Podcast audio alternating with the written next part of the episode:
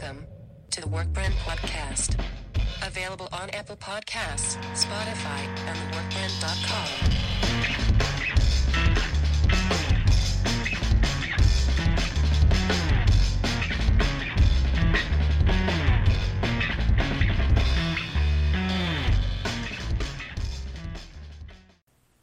Hello, everyone, and welcome again to another episode of Yakety Yak, a WandaVision cast. Uh, this time, we'll be talking about episode four, and uh, with me today is a special guest. Uh, Chris, do you want to introduce yourself? My name is Chris Peruzzi, and I am a full-fledged geek. and I feel like you have to be to, to really be still in the show and, and oh, be following. Yeah. yeah. I, I, I have yet to see number four yet. Um, I, I, I definitely have it on my uh, on my to-do list for tonight. So uh, I've gotten through all one, two, and three. I have an idea of what's about to happen, but uh, Oh, so you didn't actually get to watch the episode yet? no, no, no. There hasn't been enough time. I tell you, it's just been uh, it's Okay. been crazy. But uh, you know, well, we, we, we shall talk. So Okay, yeah, yeah. Let's talk, let's definitely talk. Uh, what is it? Um, I was gonna say we're gonna talk about episode four, but I guess not. We'll we'll call this three point five Uh, uh, for for works, sure. fans. Yeah, yeah. Um, and uh, yeah. All right. So, Wandavision. Yeah. What's going on? What's what's happening here? Like, there's there's so many questions, and Yeah. uh, I I love the show. I, there's a lot of great dark themes that I kind of like, and it, it contrasts really well with the sitcom stuff. But uh, Chris, what were your thoughts so far on I guess episodes one, two, three? there are there are so many things at play here. Um, uh, there's well, first of all, what you're what you're doing is you're basically taking two of the most complex characters, or uh, two characters who have such a, a complex backstory for both of them, Mhm. um, and you're you're putting them out for a regular audience to see uh, with. Uh, all they know about them is really what's been introduced in the MCU. Um, so they they have this these, this idea that the Vision is this amalgamation and synth- synthetic being of Ultron and uh, Tony Stark and uh, Jarvis and a couple of others, um, but it's that that amalgamation that makes Vision's personality. Mhm. And at the same time, we have um, uh, Wanda Maximoff, who is uh, who who is this essentially a mutant whose ability was not to do really impossible things at first.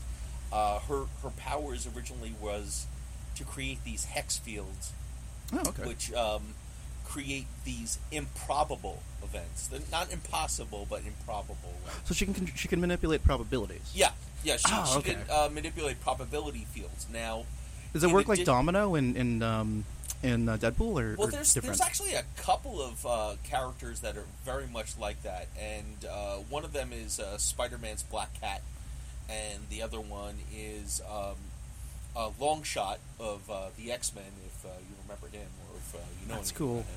so Um, what? Yeah, yeah. Oh, look- sorry, continue. yeah, long uh, Longshot is is essentially lucky, so that's all his thing. But uh, anytime you work with uh, probability fields, it's essentially anything that works in favor for you. If you're around that other person, something unfavorable is going to happen to somebody else. So it's really weird. Um, but uh, taking that premise, you have Wanda and Pietro, and Pietro's the the speedster that runs around Twin brother. does everything real quick. Uh, but uh, to manage that, what she did is she uh, met up with Agatha Harkness, who uh, was a real witch, and essentially helped her control these abilities so that she, you know, rather than these hex things happening randomly, uh, she had a little bit more say in what what, what happened. And eventually, what happened was, uh, as her mutant abilities began to get stronger and stronger and more out of control, uh, more things that were less improbable and more almost impossible happen.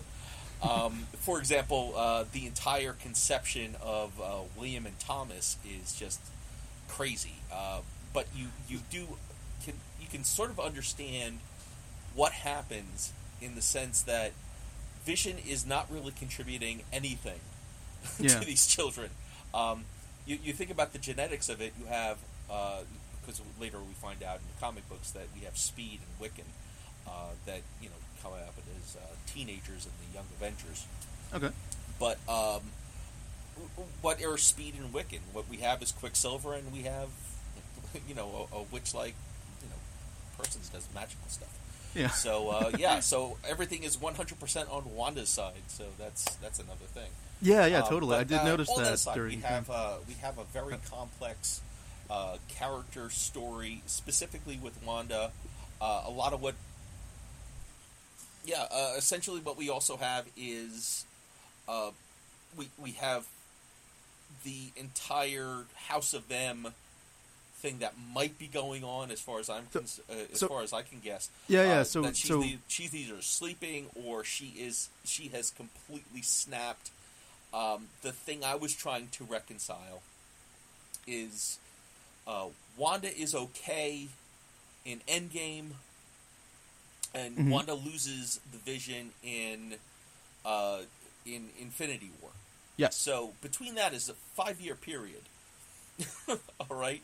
Yeah, So yeah. I'm thinking like, well, what happens with the snap of th- this horrible, traumatizing event where she's really connected with this artificial being and this uh, this being who has this very complex algorithm going on in his head that eventually starts love. And once again, it all- depends on how far back you want to go into the Vision's backstory in Mhm. the comic books, which uh, is is really complex because you can ask the simplest question about the Vision, and most people will get the answer wrong.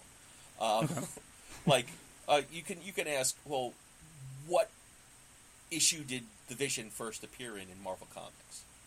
Okay.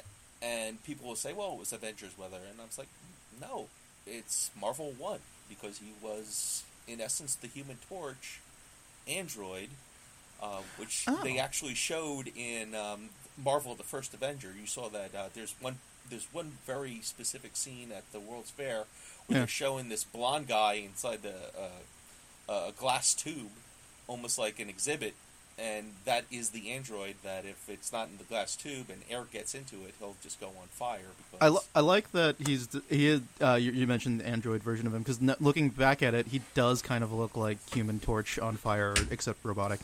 yeah, and and Yeah. that's just and that's just it. What we from a comic book point of, point of view. Which is the whole reason I asked you to come on the podcast because Uh, you've and read all the comics. Uh, I, yes, I have read all the comics. Yes. Um, but, like I, um, I, I've met a lot of comic book enthusiasts, and you know your stuff, good sir. Well, I thank you, sir. Um, And as I said, the, the the origin of the Vision is got a lot of holes in it, in the sense that we don't quite understand exactly who he is, because at one point, uh, the Vision meets the Human Torch in modern day, and there was some manipulation with Immortus, and essentially Immortus is also, is also going to be uh, uh, involved in this uh, next Avengers arc with Kang, because Kang is a is a previous version of Immortus. Eventually, what happens is that um, Kang, one of Kang's counterparts, uh, decides to retire, and he goes back to ancient Egypt to become Rama Tut again and rule ancient Egypt as a benevolent ruler, and decides that he has to interfere with one of his past events as Kang, and utterly fails in that, uh, which essentially uh, turns into the death of uh, one of the characters. One of the Avengers at the time was called the Swordsman, and he was the guy that trained Hawkeye. Um, but uh, his big thing was that he couldn't prevent his death of himself killing him. Um, and in that, he did a long meditation and ended up in limbo. And uh, there, there was a group called the Timekeepers that assigned um, Immortus Kang uh, this 80 millennia uh, stretch of time that he has to look over as sort of an initiation. Um, But uh, yeah, he becomes this time master uh, sort of being that uh, not like Kang, uh, who was basically bent on conquest and evil, but more of a, a, a peaceful, neutral figure to come and uh, do do things to manipulate the time stream on the uh, on the basically on the side of order. Okay. Um, so uh, in all of that, somehow he gets involved and he uh, s- sees the divergent timeline between the Human Torch and uh, Vision, and basically comes up saying, "No, you're both the same being. You're just you know two divergent paths that happen to come together." Um, but there was a lot of confusion as far as who the Vision was. You have uh, you actually had the question of was he the Human Torch, and there was some uh, there was some question because the same guy that invented the Human Torch, a guy named um, uh, I'm trying to remember his name, uh, he was uh, Phineas, Phineas T. Horton. That's his name. Ooh. That's an awesome name. Yeah, it is. It's just like uh, if you needed to have a scientist or you know a wacko inventor, that's the guy you want to call. Um, but in any event, uh, there, he invented a couple of other synthesoids as well, and one of them was called Adam II. And Mhm. Adam II was uh, essentially responsible for killing off the second guy who took the Captain America mantle, um, who used to be known as Spirit of Seventy Six. Um, but uh, he killed him. But he was the same type of red-faced android uh, that apparently Horton found the uh, the problem with uh, keeping the android from going on fire in order to. Yeah. And, and the fire basically came about with uh, problems with his efficiency in absorbing solar radiation and how that would come through his skin and would just naturally go on fire. Um, But anyway, um, but yeah, so the, the visions the vision story is quite complex because uh, they thought it was this one android, it was a different android, it was uh, essentially Ultron finding this, uh, you know, basically this used spare part of an android and said, well, hey, let's make this into my. Uh, my, my weapon, and he Yeah. makes him into the Vision, and his vision, his his powers, His vision, different. and that's His why he gets the name. Yeah. Um, yeah, radically different in powers. Essentially, Vision's powers are to control the density of his body so that he can go to both extremes. He can be completely intangible, and he can be diamond hard. Yeah. Uh, so uh, it, it actually confused me when I was watching uh, Endgame that uh, that the Vision gets a uh, essentially a lance. It gets impaled right through him. Yeah, yeah, yeah. right right through him, and I said, well, either he didn't see it coming and just you know just didn't have the reflexes for it, or uh, or he he, he just uh, he just didn't think of it, or something like that. Yeah, Um, I think it was very much the element of surprise. I think Yeah. that got him on that one. Yeah, yeah. But uh, yeah, but you, you have this character, and once again, uh, then then we we have to attack the fact of well, why does he love Wanda? Yeah. Right. Well, Uh, can you can you explain that a little bit actually? Since Oh, yeah, sure. um, a lot of us, a lot of us, uh, including myself, uh, fans of the Vision Wanda relationship, but Yeah. don't really have much to go off of except this show. yeah. Um, can you talk about like how Vision and Wanda came to be in the comics Yeah. and uh, your thoughts, I guess, of how Well- they are on the show now? yeah, So- and, and there there are you know Easter eggs for you know the the comic book fans who are in the know. Okay. Um, it also it goes to both um, Wanda's backstory as well as the Vision's backstory.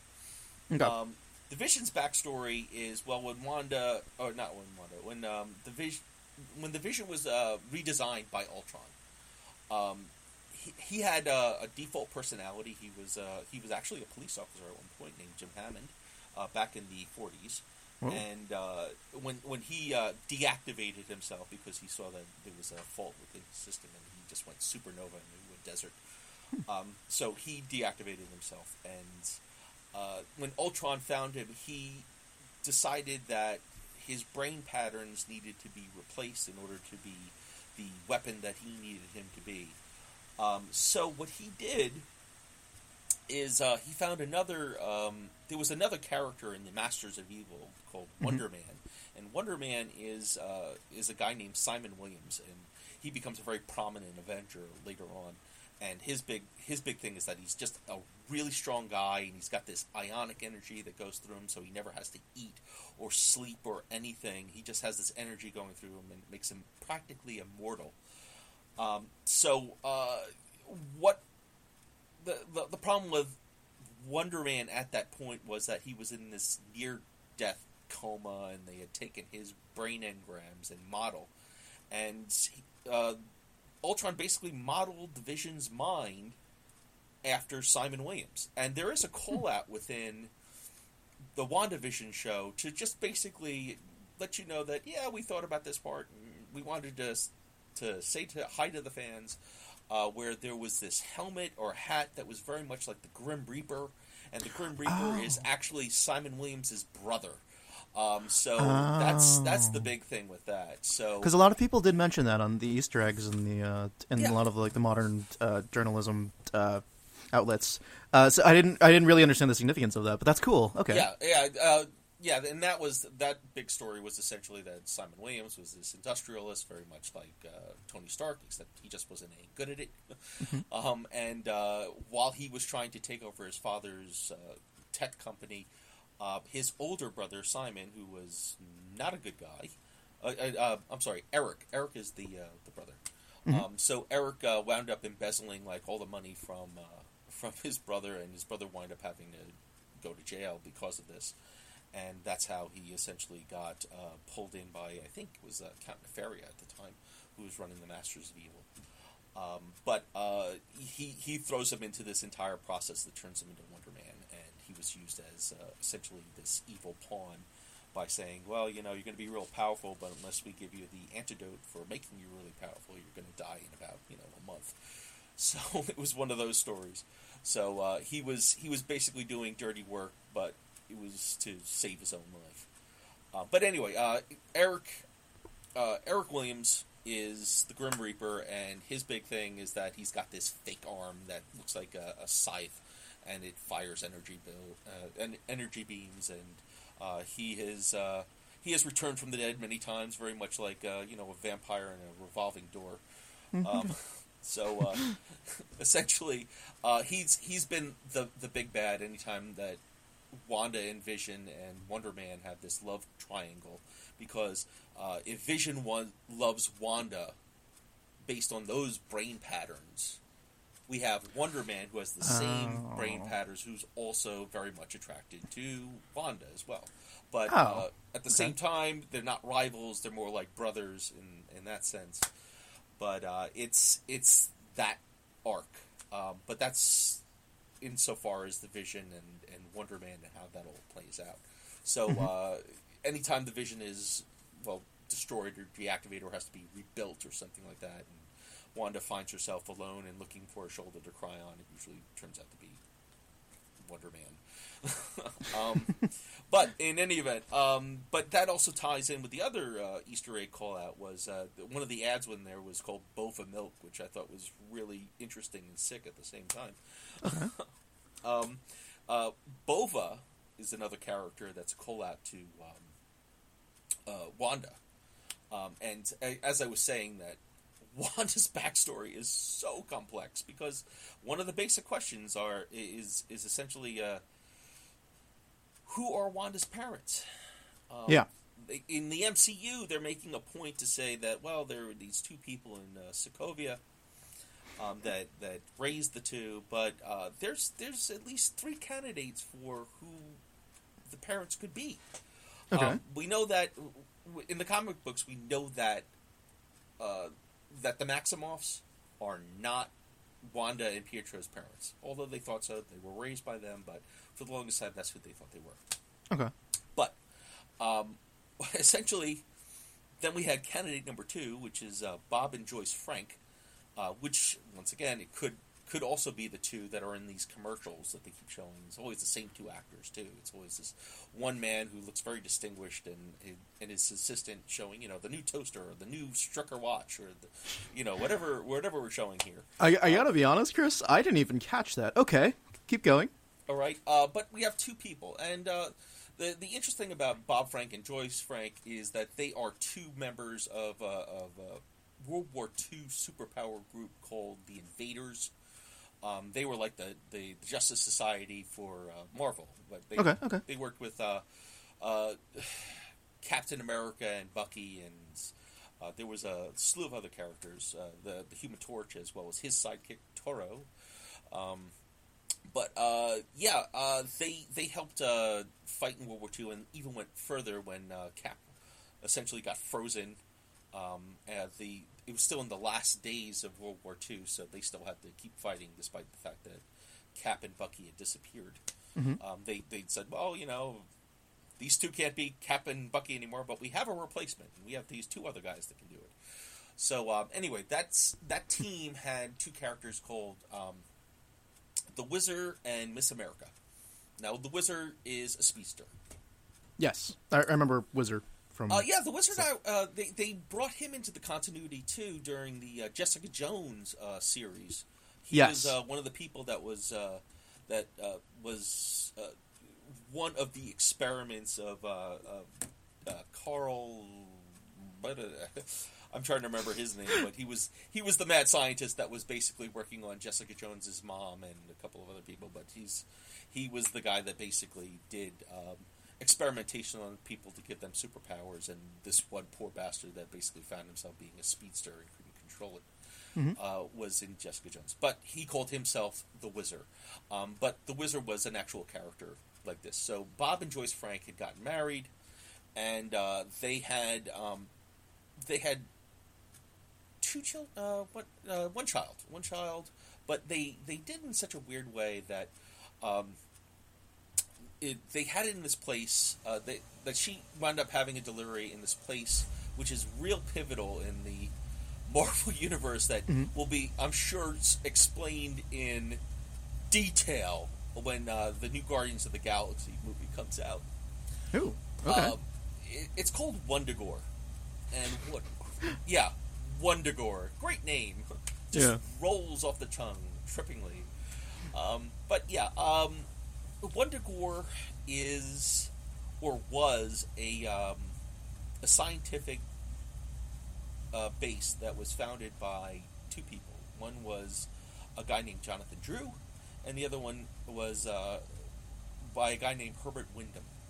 Um, Herbert Wyndham uh, becomes a character that we will all know later called the High Evolutionary.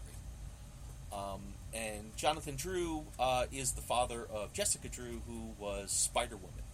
oh um, shit. Okay. yeah. Yeah. So they find this place. It's in. It's they they buy this real estate and they find that there's uranium on there, and they make a fortune mining. Now the problem is is that they move their families there, and all this radiation is causing well strange things to happen. In addition to that, there's another problem. It's also one of the places that um, that uh, the demon, um, and I'm trying to uh, pronounce his name properly, and you know you have to be careful because if you say it wrong, you know you can actually summon this thing up. No, um, but uh, Catan or Cathan, or, or it's essentially the god that um, uh, that the vampires all uh, work under with those powers. Uh, so Dracula and all that Oh, okay. under under that demon's name. Um, with that, also, uh, it was also one of the places that they held this book called the Darkhold, and the Darkhold is the Marvel equivalent of the Necronomicon. Oh my god, that's amazing. You know why? Because I actually play Marvel's Avengers, the video game, and that's an item that you can get. Oh yeah, later no, it's on. a, don't even touch it, man. It's horrible. Yeah, I was just like, oh, okay, there's a book, and I'm like, it kind of looks like the uh, the the Book of the Dead, but yeah, it kind of look good. Except it's the repository of all the dark magic in uh, the, the Marvel universe, and that's balanced out with the Book of the Shanty. That's that cool.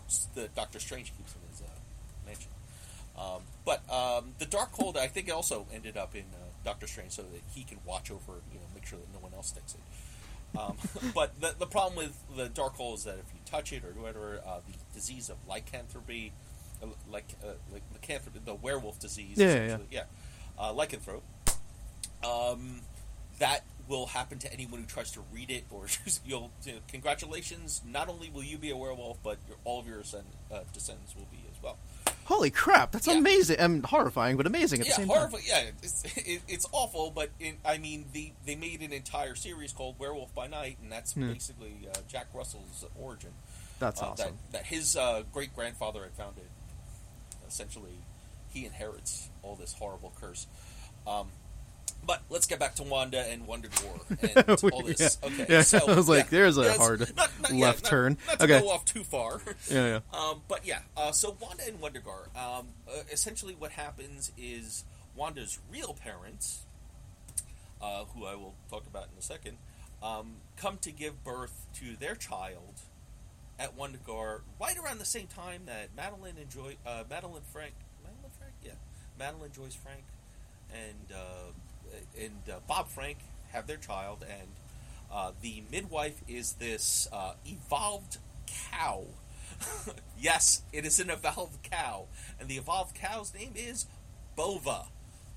So what we have is this cow woman uh, that is a midwife. And uh, the call out to the fans were, hey, drink Bova milk. Yuck. So, um, yeah, so, you know, you can have uh, as much, know, cow woman milk as you would want. Um, so That's it- amazing that they dropped that in there and that you Yeah. caught that because like these are things that I way over my head. I was like, oh, okay, that's weird, but I'll go with it. But, um, yeah, and I didn't realize it was such an homage to so many Oh, yeah, so no, many they- Easter eggs in, in the yeah, comics the- in the comics. Uh, yeah, the uh, Bova's still around too. I think uh, she pops up every so often. Okay. Um, but uh, yeah, but she's the midwife, and uh, the the child that the Franks give birth to uh, seemingly dies, and they're in one room waiting for the good news. And Madeline Frank also dies as a result of childbirth. Mhm. Now, Wanda Maximoff, uh, it, her her parents also at the same time happen to be in Wundagore. They give birth to twins. So um, right after the birth, Wanda's mother uh, runs away, and the father goes looking for her. And Bova's stuck with a pair of twins, and uh, also a pair of parents that, uh, you know, were looking for a kid. They don't have a kid, so she decides to like, hey, you know, take these two kids. They're yours, right? Yeah. Um, and uh, Bob Frank is just so grief stricken because his wife has passed away in childbirth, and he, you know, being the speedster, decides to run away as fast as his little legs can carry him, and um, essentially they leave. Uh, Pietro and Wanda are, you know, there until they can give them away to the Maximoffs, who essentially raise them. Mhm, Um, but uh, the real parents, apparently, and this is subject to change because things happen really in the Marvel universe, Mhm. um, were Magneto and a woman called Magda. Yeah. I was Yeah. hoping we get here. Yeah, yeah. yeah. Oh yeah. So uh, Magneto, uh, you know, he he uh, falls in love with this woman Magda, and you know they were supposed to have uh, you know children, and uh, Magda basically saw Magneto for the person that she thought he was at that time. You know, Magneto was a very misunderstood character, at least in the beginning, because you know once again head of the Brotherhood of Evil Mutants and um, uh, also the first villain that the X Men firstly basically encounter.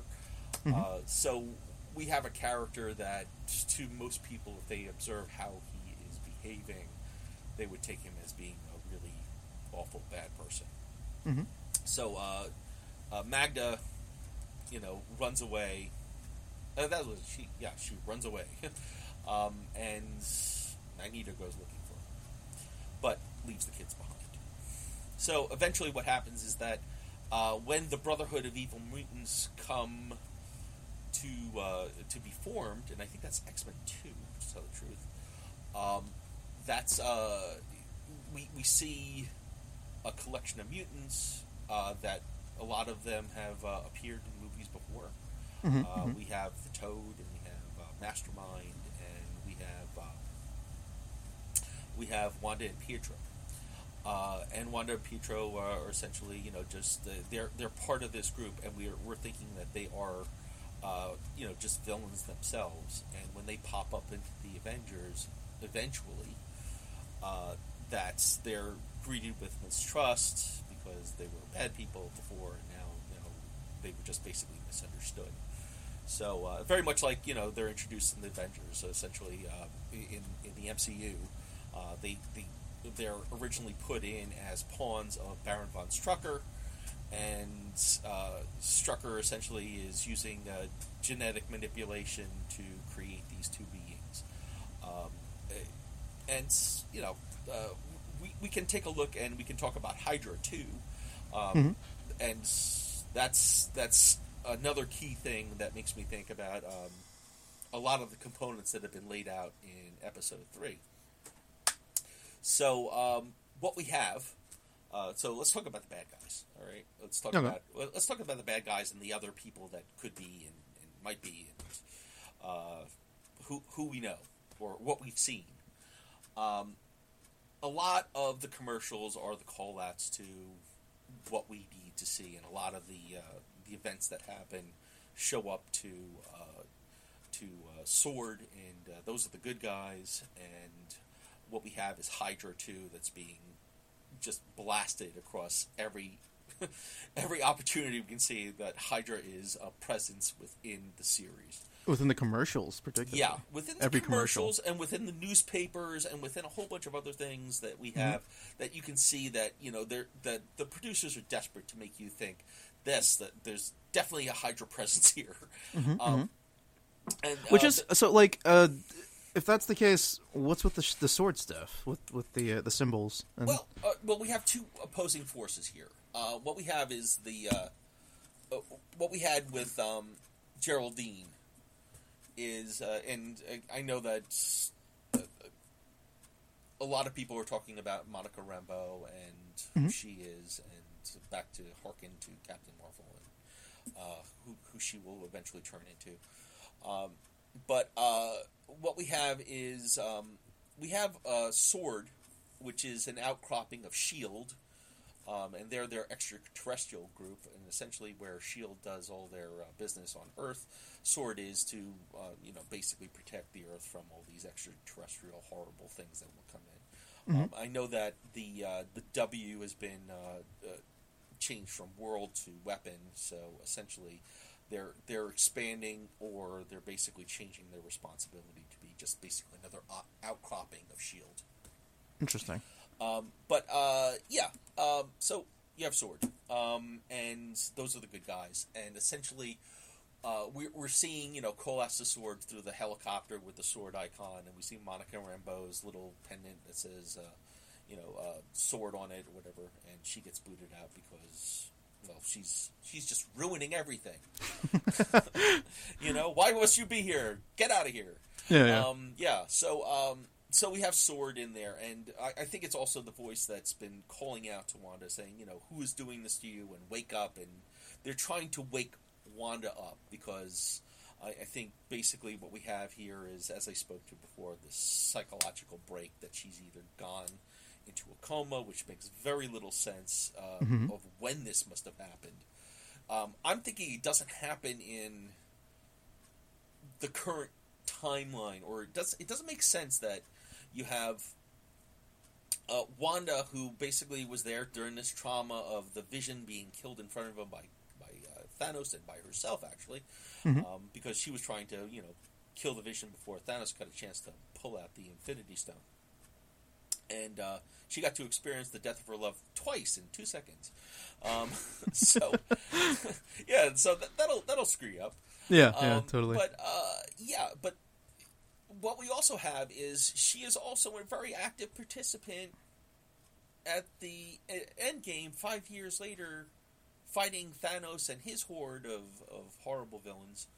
Um, and she's with the other, you know, this this wonderful scene that is with uh, all the other major Marvel female characters that come up, and we're showing our wonderful, you know, girl power pose and yeah, she's and we have uh, the Scarlet Witch and Captain Marvel and a whole bunch of other ones that are coming straight up front, as well as the uh, I'm trying to remember who the uh, the, the the main warrior is for uh, Wakanda. Uh, Oh, uh, yeah. that's uh, Danai Gurira's character. I Right. can't remember. Yeah, yeah.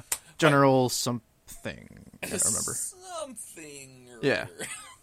I just call her Michonne. I just think she's Michonne and everything. Uh, Oh, exactly. Right. Right. Yeah. Yeah. and Valkyrie and uh, Pepper. Pepper is there too with the iron suit. Yeah, yeah. Exactly, and so you have this this this wonderful homage to the female presence within the uh, Marvel universe, which is great. Um, but uh, uh, of those people, Wanda seems to be fine in, in fighting everyone. So she's not she's not in this delusional coma sort of thing at this point. So whatever happened, she got over it and she's moving on. But uh, we're we're led to believe that Marvel is uh, that that that Wanda is wounded. I think that's the best word. She's mentally wounded from this trauma.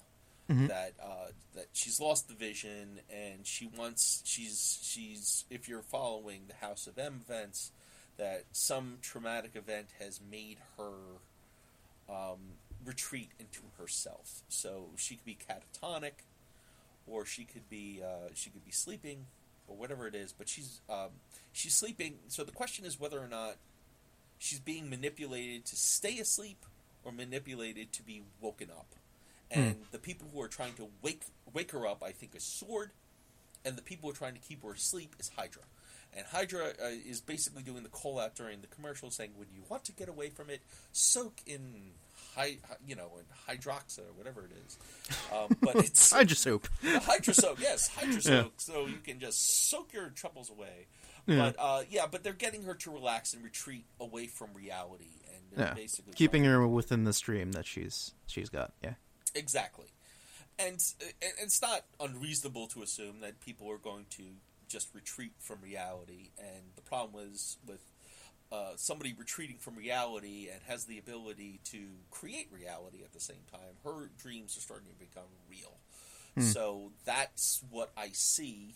Um, uh, I know that there's been a call out to other people saying that, well, you know, she she was raised in Europe in Sokovia, and they got a lot of the U.S. shows, and so that harkens back to uh, all the 50s and uh, the, the 50s, 60s, 70s, and 80s shows.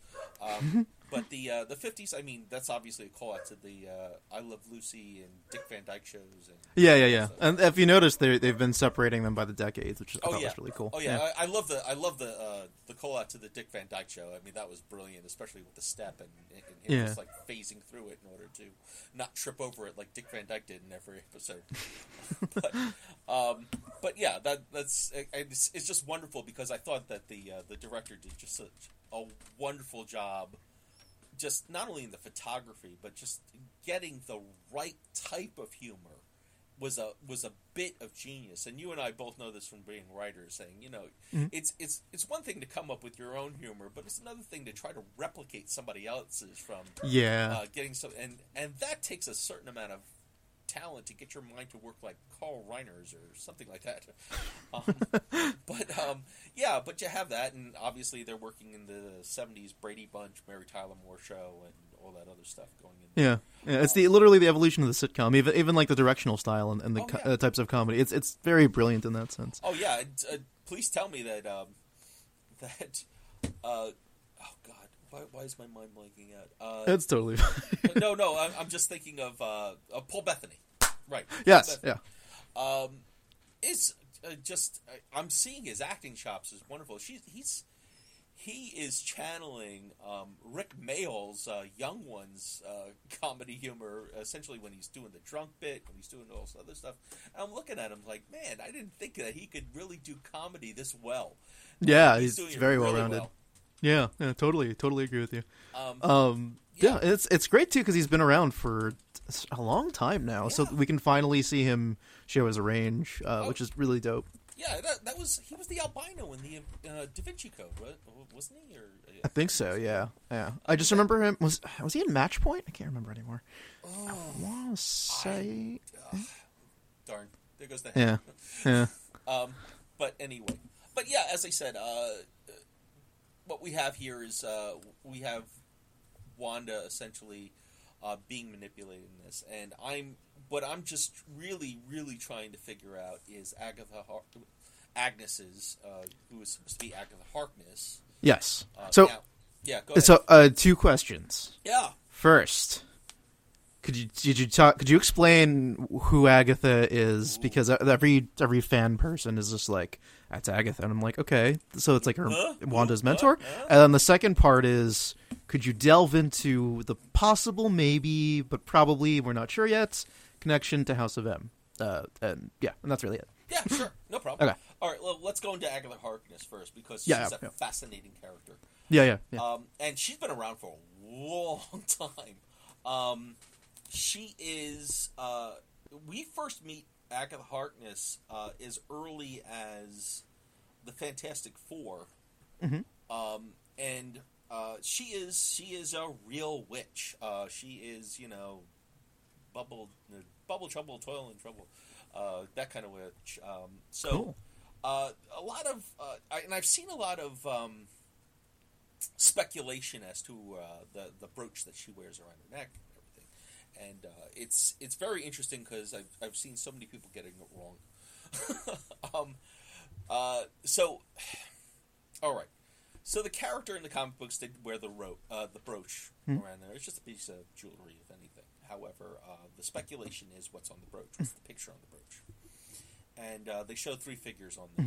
Um, and they're saying, well, it's a witch thing. Well, it is a witch thing, but it's um, it's very symbolic of, of basically a call out that it, she is a witch because the three figures are the maiden, the mother, and the crone. And Interesting. That's what they show, and essentially what we could say is, um, uh, somehow she is evolving into either one of the characters on on there, or but she's uh, this is her call out that she is the witch. Um, so uh, she and she and Wanda obviously have a relationship. She was basically one of her uh, mentors to help her control her powers. Okay. Um, but uh, Agatha Harkness um, first came about because when the Fantastic Four um, came up with a new character, of Franklin Storm, who was uh, who was Reed and Sue's first child. Um, the the problem was is that when you're a super team, uh, there's not a lot of time for babysitting. Uh, so they needed somebody who could actually protect Franklin from any bad person that would come and attack their family. And so they found Agatha Harkness living in this very old house, and uh, they they quickly discover that she is more than capable of not only um, you know taking care and entertaining Franklin, but she has enough magical power to uh, essentially keep any villain at bay. Uh, so Oh. the first time that we see her, she's actually uh, doing her best to keep the Frightful Four away from Franklin Mhm. by herself, basically. So she's actually a very high level or Yeah. high powered magic user. Yeah, so essentially, she's on Okay. the level of well, she's not on the level of Stephen Strange, but she's certainly definitely up there. Um, and what they don't go See, into I didn't is her, know that. Yeah, yeah, okay. what they don't go into is that she actually has uh, almost a constant um, familiar with her all the time. Is this little black cat that she can at well turn into a panther. So yeah, that's that's always a good little trick to have. But Yeah, uh, yeah, definitely. but she's been around for a while, and she certainly uh, has enough uh, uh, wise woman wisdom to uh, to dish out, especially when uh, heroes are in their crisis, like Wanda, or even even Reed Richards at one point when he had lost his powers and thought that he was completely worthless, and Wanda essentially went to him and said, uh, "Well, I can see that the horrible thing is that it's also affected your mind." And he was like, "No, my mind is fine." He says, "Well, you know, are you not this genius that essentially did everything? Your stretching powers are secondary to that." so, yeah, it's just like you know, you keep forgetting that you're this incredible genius. So, uh, yeah, that was the slap in the face that Reed needed. in order to, Oh, yeah, that's right, I can do that too. Um, but yeah, Hopefully, we in- implement that too in the uh, I, hope so because in the uh, next iteration of Fantastic Four. I know I'm, I'm really looking forward to that too. I mean, Me too. gotta- And do you know the confirmation already? Doom. Oh, no, no. oh yes, of course. Yeah, you got to have him showing up. Doom and Yeah. Namor are definitely going to be making their presences there. So Yeah. Well, I think they they confirmed Doom is going to be in uh, uh, Black Panther, but then he's gonna he's basically going to be, from what I understand, like one of the biggest uh, Marvel villains uh, for the MCU for Yeah. probably a series of movies. I'm assuming it's Doctor. as he you know. should be. He, he Yeah, no, really is the 100%. Bad. I mean, you know, you, Yeah. you think about like you know the the one villain that has absolute well, I can't say absolutely powers because he he is a, another magic user that a lot of people don't give him enough credit for. Um, but he is just essentially this super genius on the same same par as Reed Richards. Um, a- As a matter of fact, I think Stan Lee compared the the relationship as uh, Sherlock Holmes to Moriarty. And that makes sense in every way possible. Yeah. So uh, yeah, that's uh, it, it's really interesting because no one knows who's smarter, um, and you know they're they're both you know super geniuses. uh, so uh, yeah, so anyway, uh, all that with Agatha, uh, yes. So she's a big part of Wanda's life. She's um, she's taught her how to control, and uh, she's also uh, the person to uh, let her know about her children. Okay. Um, uh, the the big problem that we discover, at least in the comic books, was yes, Wanda has given birth to twins, William Okay. Right? Um, but uh, this this goes back to uh, uh, some of the later issues of uh, uh, West Coast Avengers, Mhm. where um, uh, John Byrne had taken over, and anytime Byrne got his hands on any title, you knew that something weird and earth shattering was going to happen. Um, and what had happened was that uh, they hire a babysitter to take care of the twins, and all of a sudden, twins disappear. No one knows where they went to. They just vanish. And what essentially happened was, uh, or Harkness essentially was able to suss out was, yeah, um, your magic is basically making these children exist, but the moment your attention, even subconsciously, is taken off of the children, they will disappear until you remember you have children again. Yeah, which is awful. Okay. So um, they they solidify this uh, through the uh, uh, the two characters of uh, one Master Pandemonium and uh, Mephisto. Um, that one's the big one that everyone's talking about. oh, the Mephisto yeah, one. No, yeah. you cannot have a, a good conversation without Mephisto because you know there's a lot going on with that. Um, One would say the devil's in the details. the devil's in the details. Uh, okay. Yes. Mephisto from Mephistopheles and all that sort of stuff. Yes. Um, Mephisto's always a good character because you know whoever's going to be doing a deal with uh, Mephisto is going to get screwed one way or another. Well, I I still think honestly that he's going to be introduced in uh, Multiverse of Madness, but yeah, Why continue. Why not? Um, Yeah. yeah. So essentially, uh, uh, essentially, what you had with Mephisto, uh, Mephisto's uh, first encounters with the Silver Surfer, um, being that that ever present tempting, uh, like oh, work for me or give me your soul or whatever. Um, And uh, the the big breakout first issue with him was uh, he wanted to tempt the Silver Surfer by offering him Shala Ball, who was separated by him because she's on Zenn-La Yeah. and he's on Earth, and he's trapped on Earth um, because Galactus essentially said, "No, no more, no more spending the spaceways for you. Since you, you, you know, rotten little fink, you're going to, you know, basically stay here for the rest of eternity or until, uh, you know, I, I think otherwise. but um, yeah, uh, once again, uh, so we what we have is we have uh, the Silver Surfer being this uh, very noble philosophical character coming in contact with the actual biblical devil. Yeah. And uh, we discover that, you know, regardless of, you know, what you think of Mephisto and however he is displayed, it's always looking at him through the eyes and inks and drawing of John Buscema.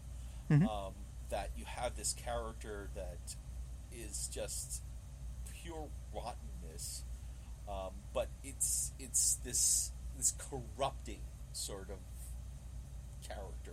Um, and uh, ironically, I always think of him in the uh, Marvel Super Marvel Super Special One with the first appearance of uh, Marvel actually drawing the rock band of Kiss.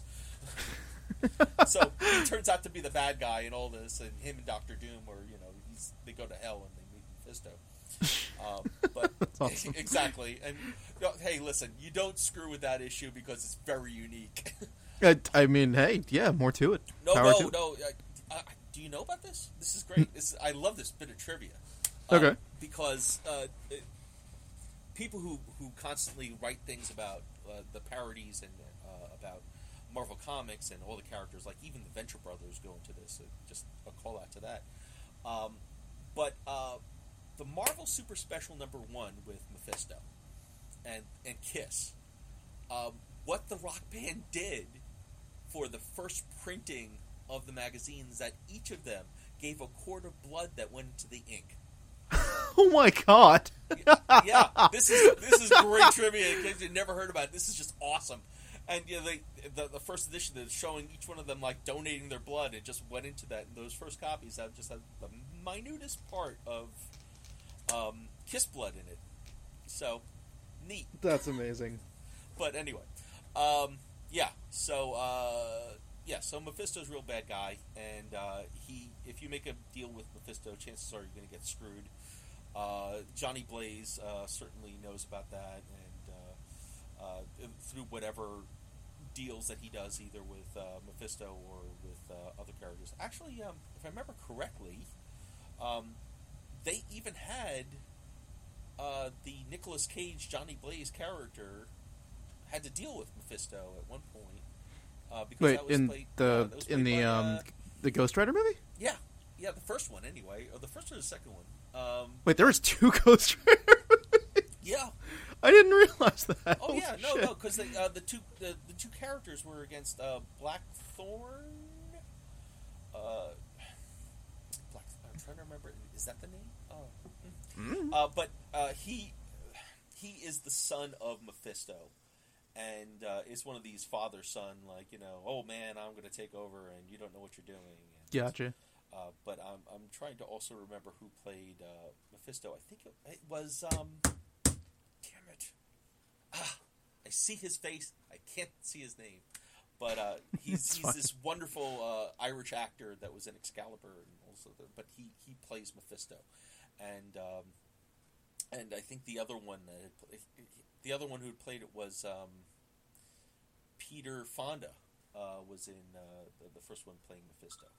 Oh, cool. Uh, but yeah, uh, but he's he ultimately is the the guy who tells uh, either Satannish or uh, whoever is uh, you know you're you're playing for uh, uh, Zarathos's uh, bonding with uh, Blaze, all that. Um, anyway, so uh, all right. So the other part of your question, um, Yes, uh, House of M. House of M. Oh God, yes, mutants. yes, mutants, and Yeah. no more mutants. Those things. Yes. Uh, so what we discovered. I, I'm about- very confused that we're gonna do no more mutants when we haven't officially done mutants for MCU. Yes, we don't have mutants, but suddenly have mutants, and then no more mutants, and some mutants. Maybe Um, we'll do a reverse where they accidentally create mutants. I don't know. Yeah. Maybe. Hey, how about some mutants? You know, Yeah, there you two, go. they're small. Yeah. Um, but uh, yeah, so we have um, we have uh, House of M, which goes back to this uh, this Wanda coma uh, period of her life, Mhm. and um, she uh, this is this happens right after uh, Avengers disassembled. So Okay. uh, she has this horrible uh, this this fight, and uh, Hawkeye apparently dies, and um, Wanda somehow goes into this coma as a result. And um, while she's in this coma, uh, she is. I, I think she's actually taken to Genosha, Mhm, um, and she is she is sleeping and dreaming, and uh, in all of this, uh, she begins to reverse the uh, balance of humans to mutants. So, in her reality, uh, the mutants are the dominant culture on Earth. Um, and it's not a terrible place, but it's a it's a terrible place if you're human. um, if you're a mutant or if you're one of the X Men, things are okay. You know, you're you're part of the the celebrities and the echelon, um, and they're all being run in this. Uh, essentially, what we have here is a first family of mutants, all being run by Magneto. And of course, if it's being run by Magneto, what we have here are Magneto and his family being the House of M. And Magneto's family is Wanda, Pietro, and uh, all subsequent descendants of that, as well as. Uh, So that's why it's named House of M. Yes. Mind blown. It's Magneto. And, yeah. Um, so, Very uh, cool. Yeah. So, uh, and I always think about this because uh, I, I think my favorite character, well, my two favorite characters in the Marvel Universe, one is dead and one is not. Uh, it's I'm an old Spider-Man guy, so I always try to keep up with that. Um, but uh, my other character, who is uh, passed on, and has never been brought back, is uh, Captain Marvel, uh, who uh, was the uh, was pointed at um, in the Captain Marvel movie, but they gave him a sex change to be the the, the inspiration to Carol Danvers. Um, in the comic books, uh, she is a man and probably one of the probably one of the best characters that Marvel had come up with uh, because he was the first flagship character that they had, and uh, he worked in conjunction with um, another favorite character, Rick Jones. Um, and it was it was very much like the Billy Batson uh, Shazam relationship, except I think back before they actually decided that Billy Batson was still mentally in control of both characters as an adult or as a boy. Um, what we had with uh, the Captain Marvel character is you had him with the two uh, negabands, and what he would do is he would slam them together, and their atoms would exchange because uh, Marvel was trapped in uh, the negative zone. If you don't know about the negative zone, you certainly will by the time the Fantastic Four movie comes about. Okay. Um, but uh, that's an entire universe made of antimatter, and the positive universe has us. So Oh. they would switch places. So Rick Jones would go into the negative zone, and Captain Marvel for three hours would be the, the hero of the day, and then they would switch back after that. And he was actually uh, one of the first characters to face down on Thanos. So uh, if you Ah. if you ever get your hands on uh, the life of Captain Marvel, it's essentially Jim Starlin's run in introducing Thanos to the Marvel universe, and uh, his his uh, campaign to get the Cosmic Cube to just basically take over reality. Um, and uh, the, after that, they came up with the Infinity Gauntlet to be the next MacGuffin for that. Interesting. Yeah. So uh, yeah, so House, House of M basically ends with or starts with uh, you know switch over from humans to mutants, and then um, I, I, I think another time uh, essentially Wanda just basically says no more mutants, and then uh, I think only a handful of mutants survive that assault on uh, reality. Yeah, that's the big uh, the big takeaway I remember from House of M. But yeah, Well, yeah. I- I- but this is this would be the way to um, settle down all the, uh, the the the the contract problems with the studios that sold off Marvel piecemeal, where Fox owned all the, the mutant characters of the X Men and Deadpool and everyone else and Spider. Oh, see, I never even thought of it that way, but you're right. That'd also be really tragic. But yeah, yeah, think about that. Saying, well, Disney now has Fox, and they have, now have the the X Men, so bringing them aboard, let's let's rewrite reality. It's the same thing with um, uh, Yeah. when- when you looked at uh, to to put on my DC hat for a moment. Mhm. Uh, when we had uh, the Crisis, Crisis. Oh, yeah, Crisis on Earths, Infinite Earths, yeah, yeah, yeah. CW, uh, that that had the Arrowverse in it, and it was the first thing I saw when they brought, yeah, when they brought aboard Sup- uh, Supergirl, Mhm. and they had to go across different universes through the vibrational planes and to do all that. That's a harken out to Gardner Fox's uh, Flash of Two Worlds, where uh, you had Barry Allen and then you had Jay Garrick on Earth Two, and in order for Barry Allen to go to the other Earth, is that he would have to change his vibrational frequency in order to go to the other dimension and you know do that team up. gotcha. Um, but uh, what happened with Crisis on Infinite Earths, eventually, especially in uh, the, the comic book um, is that all of the worlds started to merge together. And what did that do? Well, it allowed um, DC Comics to bring its other comic companies that it had bought.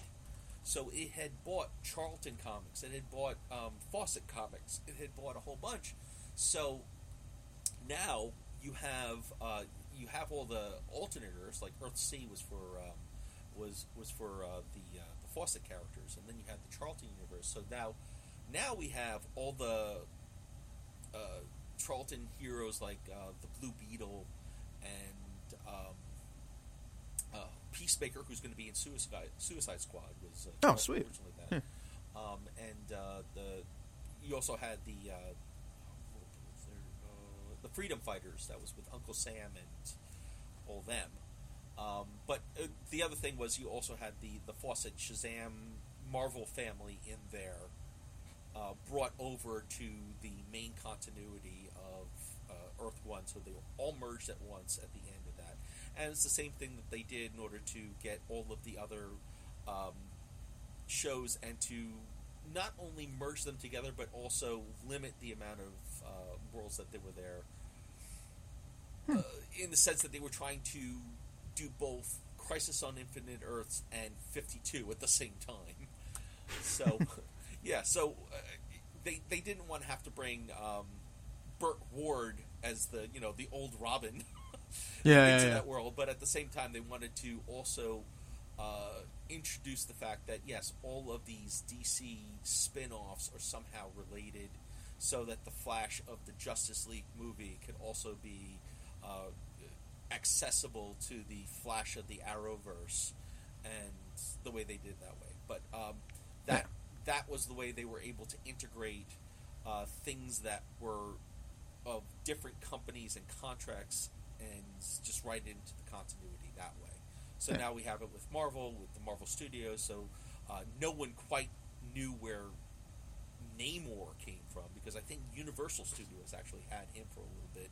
Mhm, mhm. Um, and uh, yeah, I think even um, part of the uh, licensing for the Hulk was also with Universal.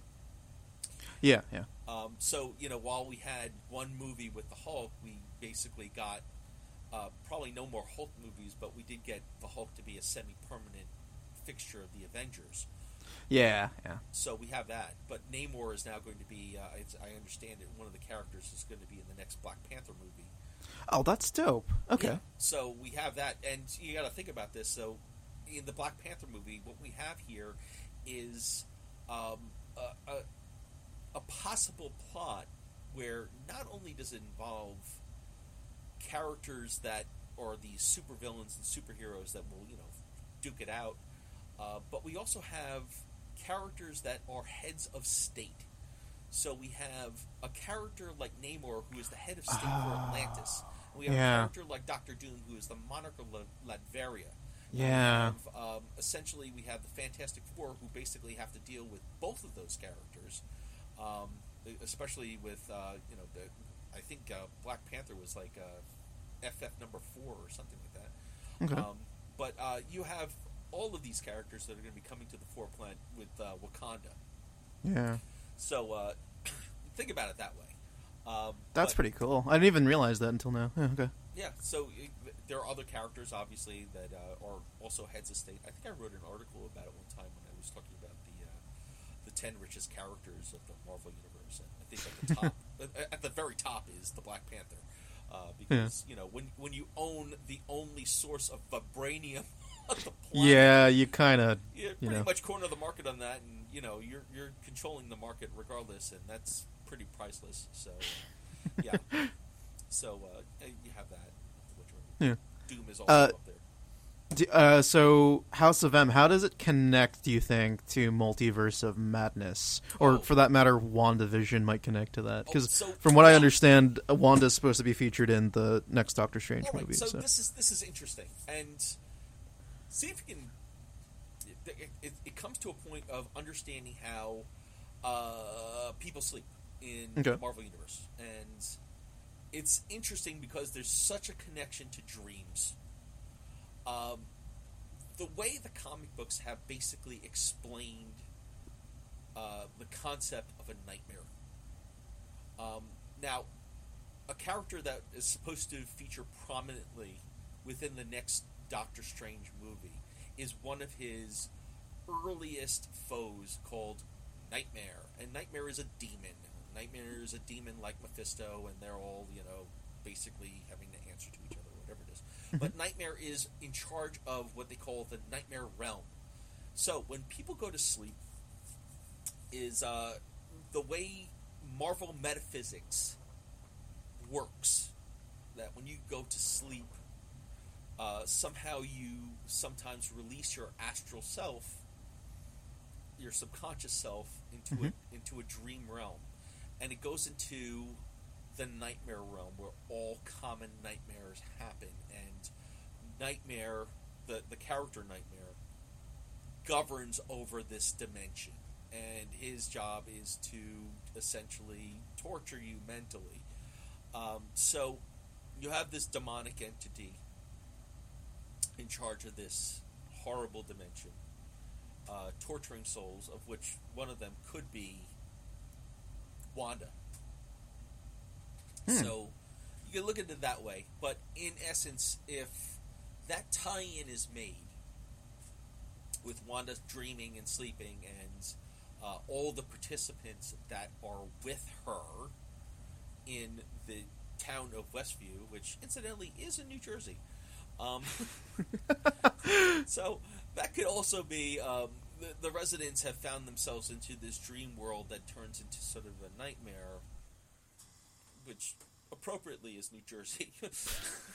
um, but essentially, what we have here is we have um, a, a group of people who are probably sleeping and trapped in here, and they are the, the, the players. All the world's a stage, and uh, that's that's the thing that's called after the vision says uh, the line in Shakespeare from I think As You Like It.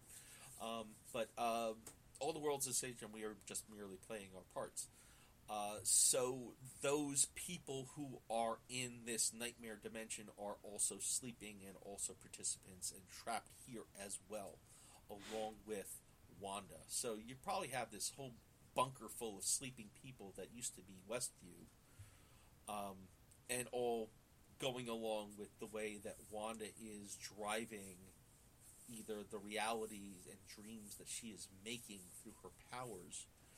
Um, and I think what's eventually going to happen is that we're going to find out that this is being manipulated by Nightmare. Um, Interesting. However, what I'm trying to tie together is how Hydra and Sword are fitting into this. How is Hydra working with such horrible metaphysical characters as Mephisto and um, Nightmare into this, unless it's just you know the opportunity of this is working out better for them, or uh, or maybe it's a byproduct of uh, these are the these were the um, bad times that Wanda had while she was being held either as a, a prisoner or she was being raised by Hydra or, or whatever it was uh, that Strucker was doing. And uh, and once again, the other thing that they're calling out to, which unfortunately I did not get to chance to address, is aim. Um, because that is a really, really big component of what they're talking about. Because they're talking about the the uh, the constant um, throwing of the hexagons to uh, everything that you're seeing in there, and uh, the the MCU version of AIM is uh, this that's that's part of their logo. Uh, Yeah. we saw in Iron Man three Yeah. um, with the uh, development of the Extremis uh, product as well as uh, all of that. And what AIM is is an offshoot of Hydra. Um, so that's that's the thing that is the relationship between we have Hydra and AIM. And uh, it, I mean, AIM has a couple of offshoots that eventually become entities unto themselves. But what we have here is Hydra, um, and then we have uh, another group that you know called them. Um, uh, Marvel was really good about uh, you know using all of its pronouns because you had you had him and her and them and it and a whole bunch of other things. And it's like, well, what other pronouns can we use?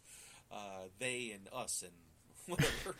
uh, but uh, yeah, so uh, it, the other thing I'm, I'm joking about him and her. Well, him him is Adam Warlock, and her is uh, is uh, oh, what, what was what was the name that she had given? Because I always think of her as her, but she was the Gold Lady in Guardians of the Galaxy 2, so that's her. Um, Oh. uh, and uh, let's see, it was it was the stone living colossus that has been since destroyed, and them is a group in Hydra. So there's that. Um, That's any- amazing. yeah, right. So you know, Stan just wanted to sit back and say, "All right, well, you know, who's using these pronouns? So why don't we grab them?" Um, Just from like bag. yeah, let's let's yeah, let's use that for licensing. I want to you know license these pronouns. Um, we don't have I yet, so there's that. Um, but, uh, but yeah, so so essentially, what we have AIM, and AIM is the science division of Hydra. They do all sorts of horrible things. That is led by a, um, a horrible entity called MODOK. Which Yeah. The, acronym is called uh, Mental Organism Designed Only for Killing. Mm-hmm. Um, And he'll be played by Patton Oswalt on the Hulu series. I could see that. Yeah. But yeah, yeah. Th- that one's supposed to be like an animated comedy, though, but not related at all to this. Well, and that's the other thing that no one's talking about is this multiple, uh, the multiverse of madness, Yeah. uh, all being triggered by the fact of Endgame and time traveling, and essentially that we're we're also spinning off into Loki, and all of that comes up to the concept of what if.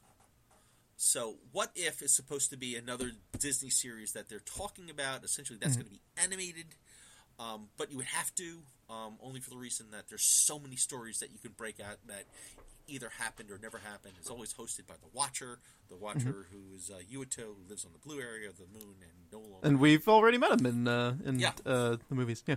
We did. We saw him. Uh, you know, Stan was having a nice little powwow with that in the middle of uh, you know the end scenes. But uh, yeah, uh, the uh, Uatu the Watcher is essentially explaining. Yes, you saw this play out in our universe, but this is how it also could have played out, and uh, saying that you know these divergent timelines that have happened. Um, I think I also heard in one of your previous podcasts that they were trying to explain how Loki is supposed to go. Yeah, we we still don't really know. Well, I, I have an idea.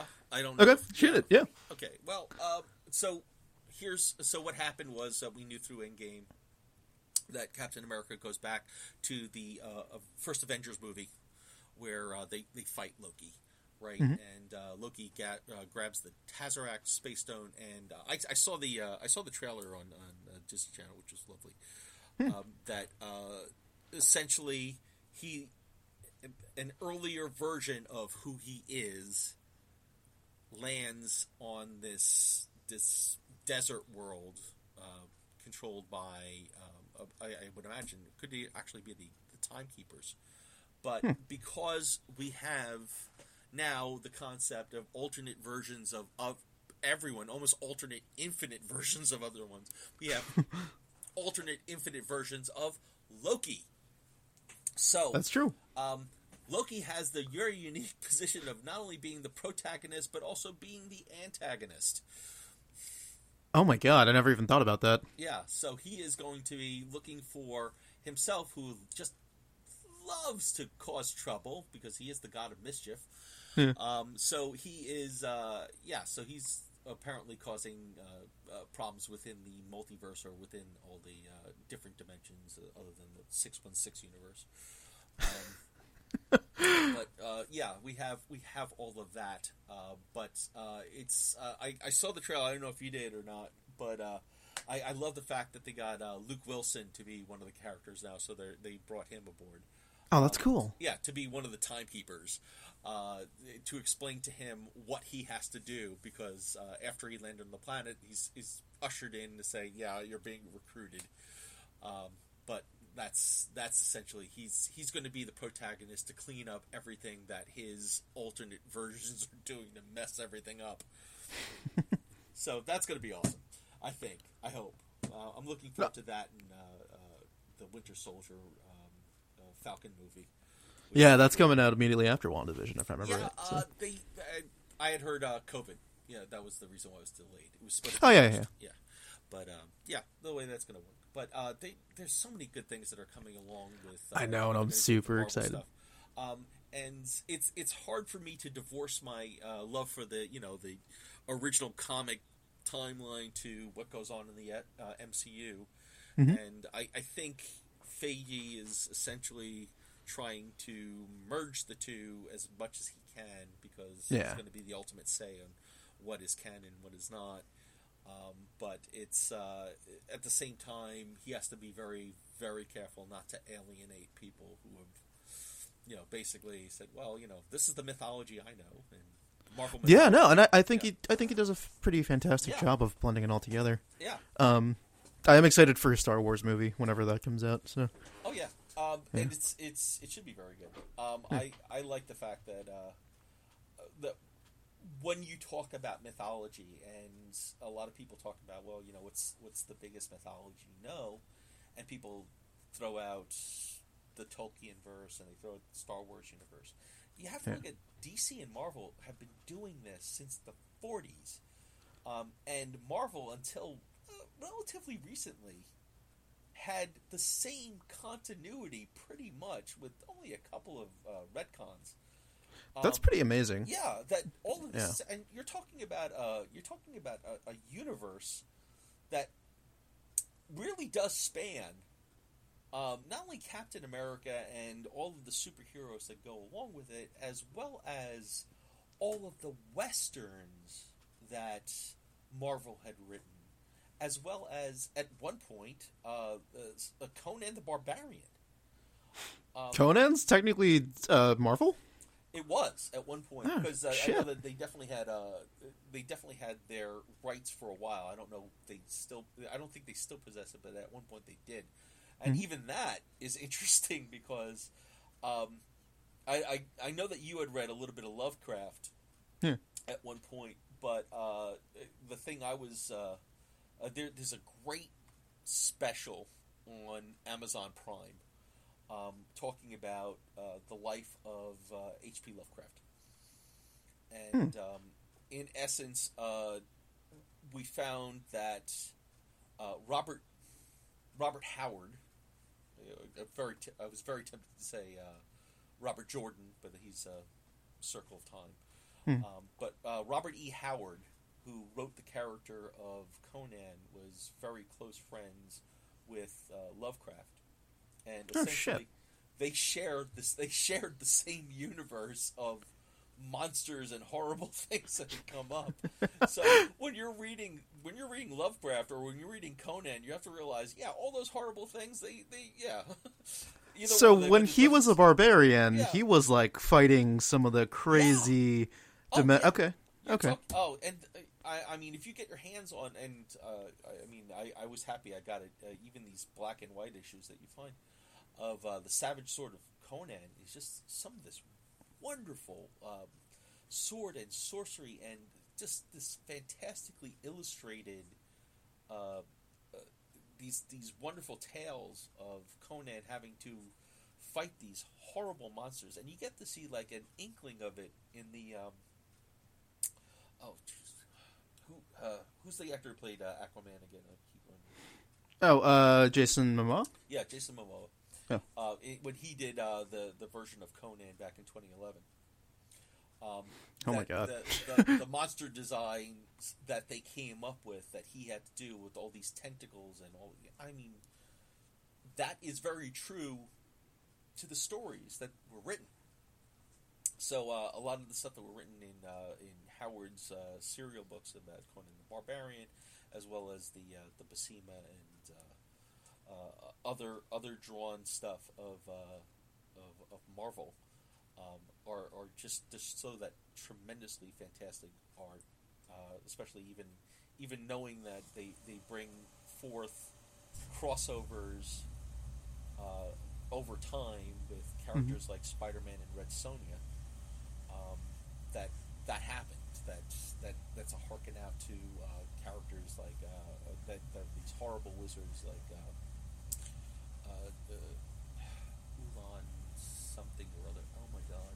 Uh, but he's but they uh, but even characters that you know from the X Men were present in that Hyborian age, like um, Selene, who was part of the X Men, um, was around during that time, and the the, the, the gods and the vampires that, that evolved during that time were right around that Atlantean uh, adventures that were back then. So, uh, once Cool. again, they talk about the richness the, the richness of the Marvel universe and how vibrant it is, and all the generations that they have of that, and even the alternate futures that go up to the you know the, the original version of the Guardians of the Galaxy with uh, with Charlie Twenty Seven and all those other ones. I don't even know if you if you're aware of those, but uh, yeah, they, there was a whole group and a whole timeline of the descendants of these Marvel heroes of the present time, of the descendants of Wolverine, and uh, the fact that Wonder Man is alive like a thousand years from now and still fighting the battles back there. But uh, it's, it's interesting. um, Yeah, yeah, that's pretty Yeah. cool. And I, I didn't realize how much it encompassed. Or for the fact, because I always thought uh, comics just naturally retconned every 10 years. I didn't know Marvel Well, has yeah, kept that, it. that has been that seems to be the way that they go. But the interesting part about anything that happens uh, in the future versions of uh, these timelines, uh, that sometimes they will just change. Like there was an entire uh, there was an entire subplot of uh, Guardians of the Galaxy as they with Peter Quill and all that. Uh, that Cool. he gets uh, trapped into this uh, this future version that every so often he would watch uh, versions of some other character change as some things in the past were manipulated. so it's it's really weird to see that happen, but uh, it, I think it goes to the the storyline was called the Realm of Kings, um, Huh. but it was uh, it was dealing not only with uh, Peter Quill and how they were trying to prevent Adam Warlock's uh, alternate version of what they call the Magus, who is uh, this this horribly evil um, version of himself that essentially established this entire religion around the, the, the galaxy by it's just it- it's just so complex and this is one of these things that Jim Starlin thought of at one point where they played around with timelines and essentially uh, it was Adam's Adam Warlock's responsibility to prevent that incarnation of himself from existing before Interesting. uh, before he could establish this religious like cult that would happen all around the galaxy bent on evil. so it's yeah, it's It's again, pretty. It's pretty amazing Yeah. how how crazy it, and encompassing uh, Marvel has gotten over the years. yeah. Uh, all right, so I think we've talked a lot about the history of comics. We've you talked a lot about the comic roots of Wanda. Uh, final thoughts on the first three episodes, and what what do you think? Uh, uh, what do you, how are you liking the series and, and the whatnot? Oh, I love the series. It's it's really good. It's um uh, a lot of the uh, a lot of the complaints that I read on, on various boards um, come from people who don't understand what's happening, and you have to bear with people like that. Like you know, you don't see the vision. Wow. Yeah, Um, but at, at the same time, whenever you watch shows like this, um, like uh,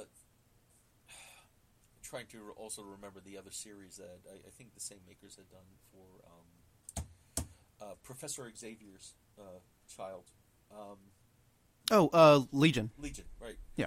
Um, yeah, that uh, if you watch Legion from beginning to end, it's a very trippy show, one way or another. Um, Mhm. And uh, half the battle is trying to figure out, well, what the hell's going on, and figuring out the timeline, which you don't figure out until like I think like the the ending of the second season, where you find out, well, when does Charles Xavier meet Gabrielle Haller, and when do they have the child? And it sort of explains later that we have this entire '60s motif running through the entire show, and trying to figure that out with Mhm. uh, everything that's going on. So, um, half of the allure of what's going on with WandaVision, I believe, is just the uncovering and rediscovering of what's going on and trying to manufacture the possibilities of what might happen. So it will keep you going to the next episode, saying, well, you know, suddenly you know, we're in a different type of sitcom. Like, well, why is that happening? And why why are we evolving from one sitcom to the next? And we start off with the I Love Lucy type, and we're evolving to, you know, nineteen uh, nineteen sixties com- uh, comedy and sitcoms to nineteen seventy comedy. So we're looking at a progression of uh, a story arc that's happening, and as we're looking at this progression, certain things are being revealed to us, and it's a puzzle. We're all putting together the pieces one episode at a time. And the common complaint that everyone is having, saying, "You're only giving us a half an hour." To like, Yeah. yeah, it, it was like you know, just as we're just getting into trying to like suss out what might be going on, end of the show, and like, oh, now I gotta wait another week. Okay, well, at the same time, it's a brilliant marketing ploy because it's the same marketing ploy that that, uh, that Disney had with the Mandalorian. Mhm. Every week we have a new episode. You're going to come back every week and you're going to watch what we have to show you, and it's going to get more subscribers. It's going to make more money. It's going to do this, and we're going to keep going. So what we have here is uh, a very interesting, intricate plot that, if you listen to what Paul Bettany had to say, that all will be revealed, um, which I, I do take him at his word. Um, but uh, there, there's a lot going on, and nothing is to be taken at face value. Hundred percent. So, looking at that, and people are trying to say, all right, you know, I have to marry this to what I've known in the comic version of these two very once again very complex characters, um, what is going to happen and what do we know and what we're discovering? What are we discovering? We're discovering that Wanda Maximoff is a very very powerful character. Why? Mhm. Because she sees something that she doesn't like and instantly it's gone. It's rewound to an alternate version of what's about to happen. Like Vision starts to suss out, I don't think something is quite right, and all of a sudden blink back to the past of like, hey, I'm just going to be supportive of you in the next two seconds that evolve. So at that same time, and that's also evolved by uh, the the call out of the beekeeper that comes out of a manhole. Once again, that should tell you a lot. The, the alternate theory about the beekeeper is that the the character is Swarm, which I don't know if you know about Swarm, and I you know I don't know how much time you want to listen to me babble about that, but that's a Spider-Man villain of uh, skeleton that is the mental uh, the the the mental boundaries of a Nazi scientist basically eaten by bees all the time, and he can he can unleash these bees to basically kill or maim people or whatever it is. Um. But uh, I think his name is Fritz von Meyer. It's about as German and Nazi-ish as I can, I can think of. But he was a German Nazi scientist who's basically a skeleton of bees. Um, so um, we have that character, but I don't think that's going to be the call out. Call out is the actual beekeeper uniform that looks very much like the uh, the AIM uniform, and uh, essentially uh, there that is a huge thing because we have all these hexagons, very much like honeycombs, Mhm. um, and that's going in there. But I don't think we're talking about actual bees. But what we do have is uh, uh, there's a lot of other people who are drawing other allegories from it, saying, you know, well, if you have a beehive, how do beehives run? Is a hive mentality controlled by a queen? All right, we have a hive mentality uh, controlled by a queen. Who is the central character of this story? It's Wanda. Wanda is the queen. Wanda is the queen who is basically manipulating all the workers around her. Yeah, I didn't even catch that. Okay, yeah. Yeah, but you could look at it that way. but and what is vision? Vision is vision is pure reason. He is an artificial being with an artificial mind, and he is difficult to pull the wool over his mind. He understands things in a very linear sense. That Hmm. uh, he is not going to be sussed. He is most likely very much removed from the spell that's being done to most of the people who are or who he is surrounded with. What he does know is that he does love Wanda, and he is he is in now this relationship with her, whether they're going to be husband and wife, and and he is living with her. Uh, the fact that he cannot remember marrying Wanda is doesn't matter to him, just so long as he is with Wanda. The things that he understands is how is it possible that you are going to have a baby in nine hours? Um, that is that obviously is going to put his hackles up, saying this is not right. It is impossible for you to do this. So we have the voice of reason all the way through through the mind of the vision. What we have with Wanda is we have a broken psyche that is trying to wound, trying to recover from a traumatic event, and the biggest part of that traumatic event is the fact that the vision was killed in front of her, and she doesn't want to see him go. She Hmm. wants to have him with her, and her doing that, whether it's recreating the synthezoid himself and recreating um, him as him, is part of her reality manipulating powers in order to go forward and to have everyone else play in this very idyllic uh, version of reality that can only be manufactured through the concept of sitcoms. This is the dream. The dream is, hey, I'm part of the Dick Van Dyke Show. This is the way I know Americans to work, as I am a Sokovian. Can't you tell I am now an American?